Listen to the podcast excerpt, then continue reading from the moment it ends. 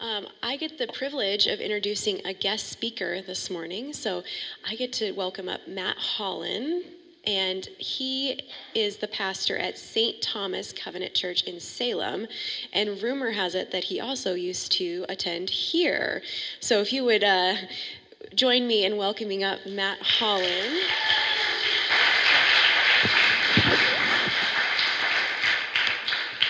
Thanks, Jaron. Hi, West Hills. Woo, I'm loud. All right. Uh, gives me a lot of power. We keep our mic really low at St. Thomas to not overwhelm people because I shout randomly. Uh, for those of you that have not met me, I got the I had the privilege of being at St. or at West Hills uh, from like 2012 to 2015 while I was finishing up seminary. This was a church that, in some ways, put me back together after parts of my life that I thought were very stable proved not to be. Uh, this was a church that became my fr- friends and my family and my support system in the midst of just a lot. And so when Stephanie, Pastor Stephanie called and said, Hey, could you come preach?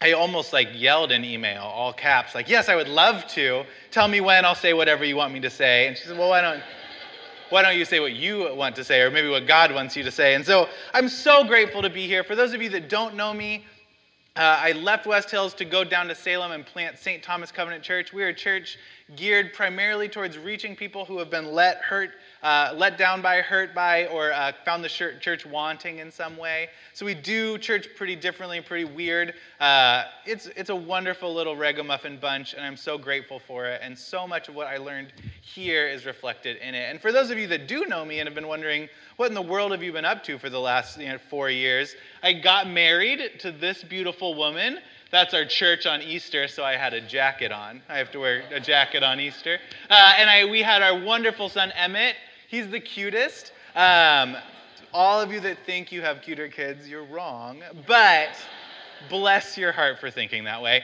Uh, Emmett is 10 months old. He started walking at eight months and sprints into corners with his face first all the time. So we are tired and overwhelmed every minute of the day, and it is wonderful. This morning I woke up to find that our dogs had uh, vomited throughout the house.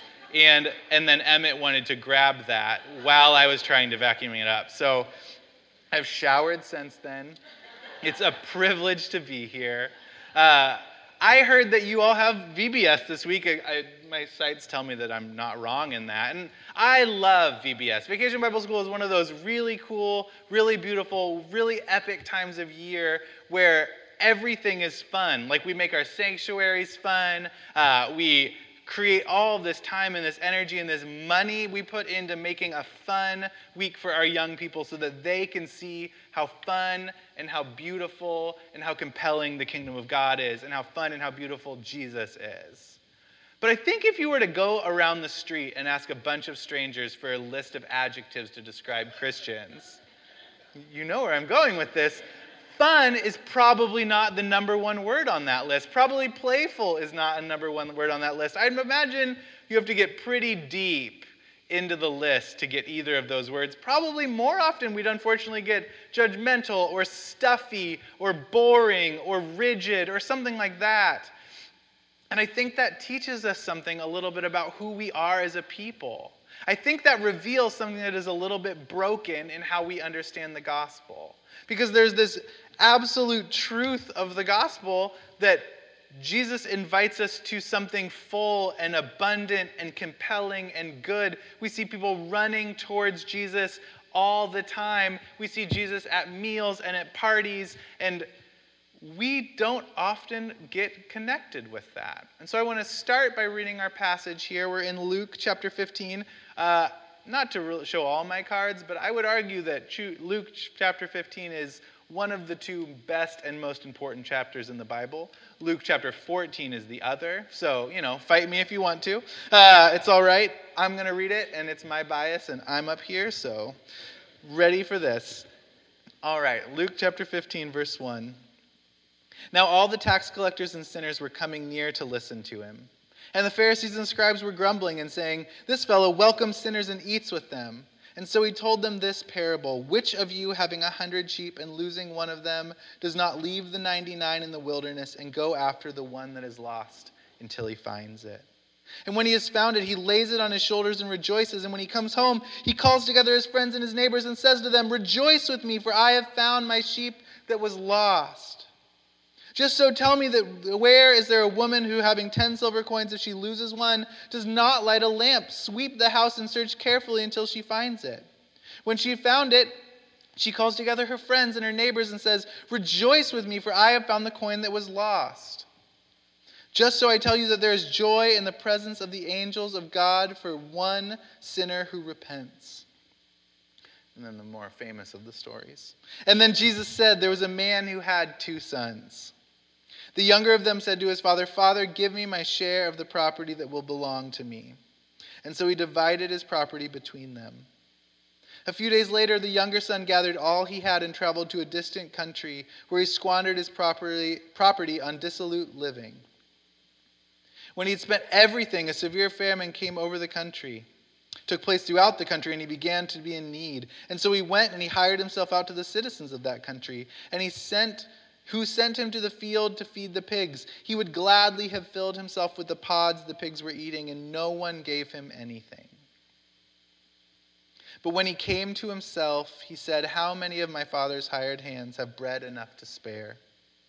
But here I am dying of hunger. I will get up and I will go to my father and I will say, Father, I have sinned against heaven before you, and I am no longer worthy to be called your son. Treat me like one of your hired hands.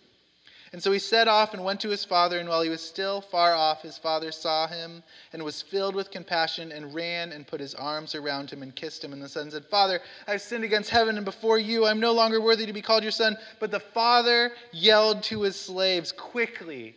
Bring out a robe, the best one, and put it on him. Put a ring on his finger and sandals on his feet. Get the fatted calf and kill us. Let us eat and celebrate. For the son of mine that was dead was alive again. He was lost and is found. And they began to celebrate. Amen. The word of the Lord. I love that you can always date like the church. Like who's in the room that grew up like Lutheran like myself or like old school covenant because we instinctively say thanks be to God and and the rest of us that are like I, I missed again, you know.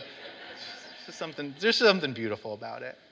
It is no mistake that the metaphor Jesus uses to talk about the kingdom of God more than any other is that of a banquet or a party or a celebration. It is no mistake that the charge riled against him and thrown at him was that he was a drunkard and a glutton. That Jesus lived his life in abundance, lived his life at parties, lived his life so compellingly and so completely that people ran to him, attracted to him, and saw the beauty in him. Jesus was the embodiment of what it looks like for a human to live an abundant life. In John 10:10, 10, 10, he says, The thief comes to steal, kill, and destroy, but I have come that you may have life and have it abundantly. When I was in seminary, actually undergrad, I got really distracted by that verse because steal, kill, and destroy, steal seems like a word, but kill and destroy seem like synonyms. So why is Jesus wasting words? Ink is expensive in the Middle East at this time, right?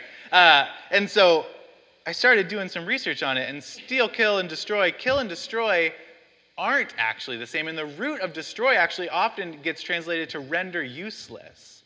And how compelling to me as a people that are often confused with being stuffy and boring that maybe we've been rendered useless. Maybe that's what the thief came to do. And Jesus says, I have come that you may have abundant life. And that doesn't mean perfect life, and that doesn't mean wealthy life, and that doesn't mean expensive life. It means life and full life, full spectrum life. All of the emotions are available to us, that we can experience the best highs and the lowest lows, that we will laugh more and cry more and have our hearts broken by the things that God's hearts are broken by.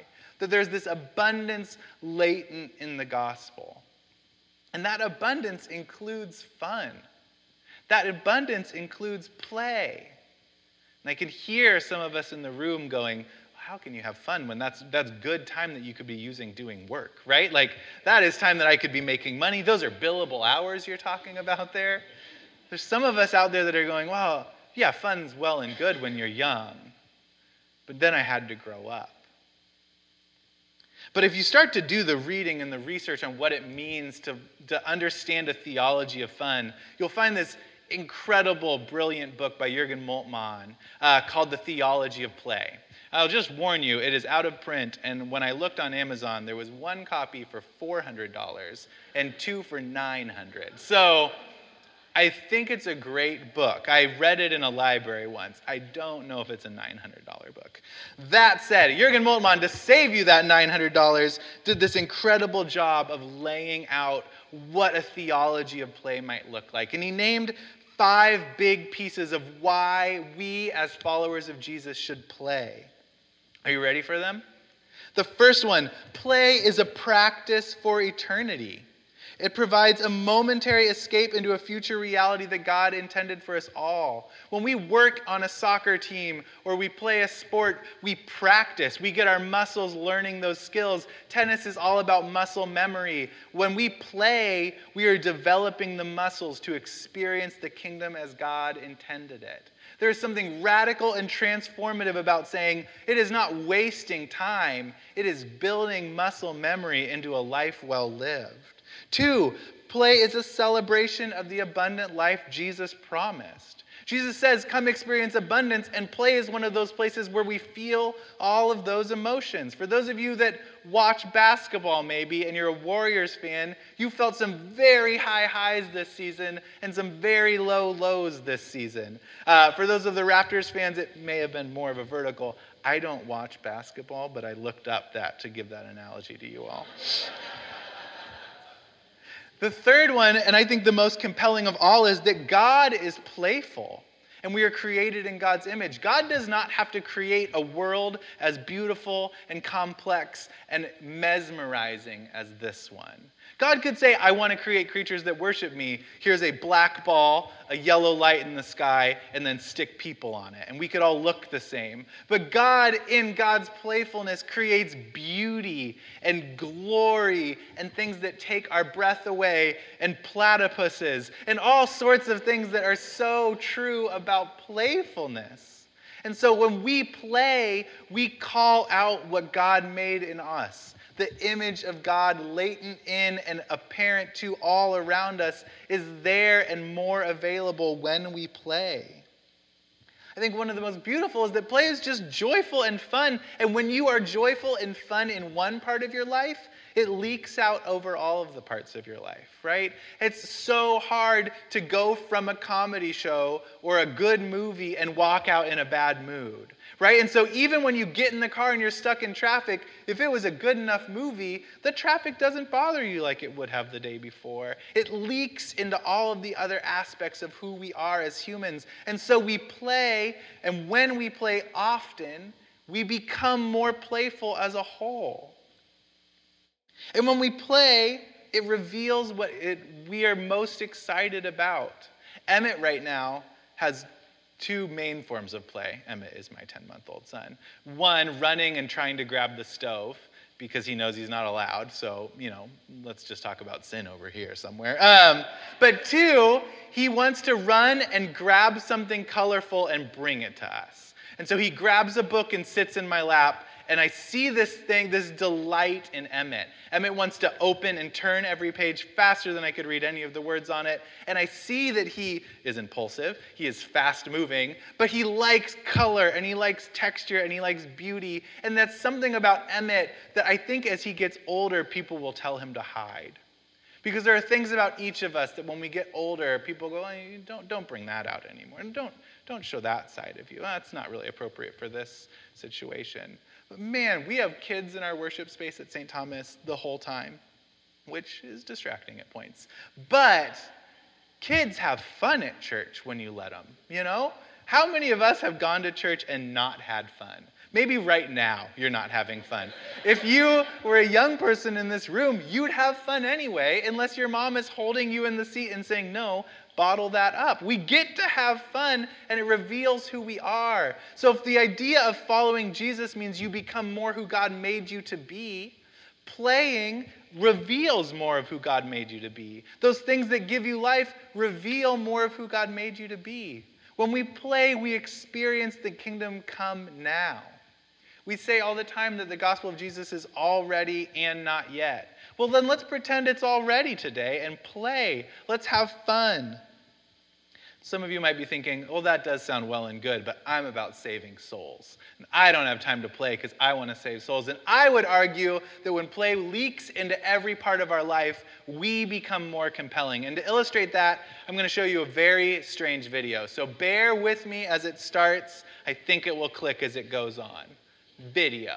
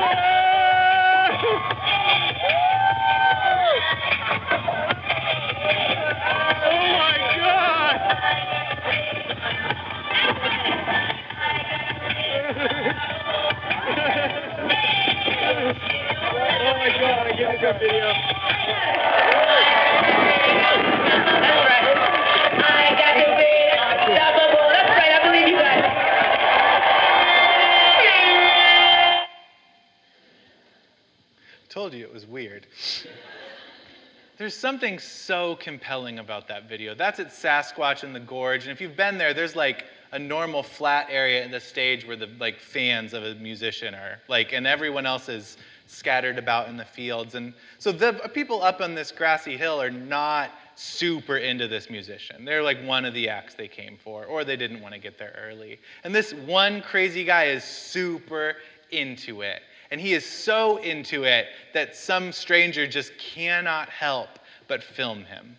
And he is so into it that other strangers feel invited into it. And in that invitation, it grows and it swells, and you see why 5,000 men are gathered to have dinner with Jesus, not to mention the women and children. That you see the compellingness of Jesus when a human lives fully alive. There is something so radically transformative about when we Christians believe that God is fun and believe that following Jesus should be joyful, that that happens. When you see a church growing like West Hills, you know that fun is being had here. You know that VBS is transforming people, but that everything else is too.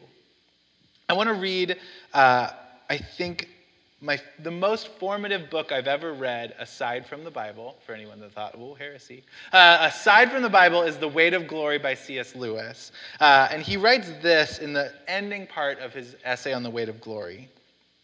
I'm going to invite you to close your eyes and take a deep breath as we listen to this and think about what this might say for us. It is a serious thing to live in a, pos- in a society of possible gods and goddesses. To remember that the dullest and most uninteresting person you can talk to may one day be a creature which, if you saw it now, you would be strongly tempted to worship. Or else a horror and a corruption such as you would not meet, if at all, only in a nightmare. All day long, we are, in some degree, helping each other to one or the other of these destinations. It is in light of these overwhelming possibilities, it is with the awe and circumspection proper to them that we should conduct all our dealings with one another. All friendships, all love, all play, all politics. There are no ordinary people. You have never talked to a mere mortal nations, cultures, arts, civilizations, these are mortal, and their life is to ours as the life of a gnat. But it is immortals with whom we joke, work, snub, exploit. Next to the Blessed Sacrament, your neighbor is the holiest thing presented to your senses on this side of eternity.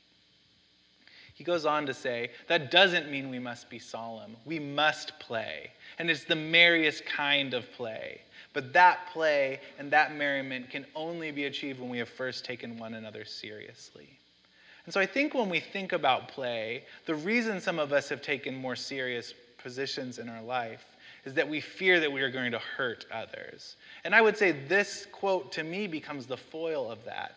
In my play, am I pushing one, others around me towards something God made them to be, or am I pushing them away from that? I think when we actually play, it always pushes one another towards what God made us to be. And when we play in the selfish and destructive way, that is not play at all, but a perversion of it.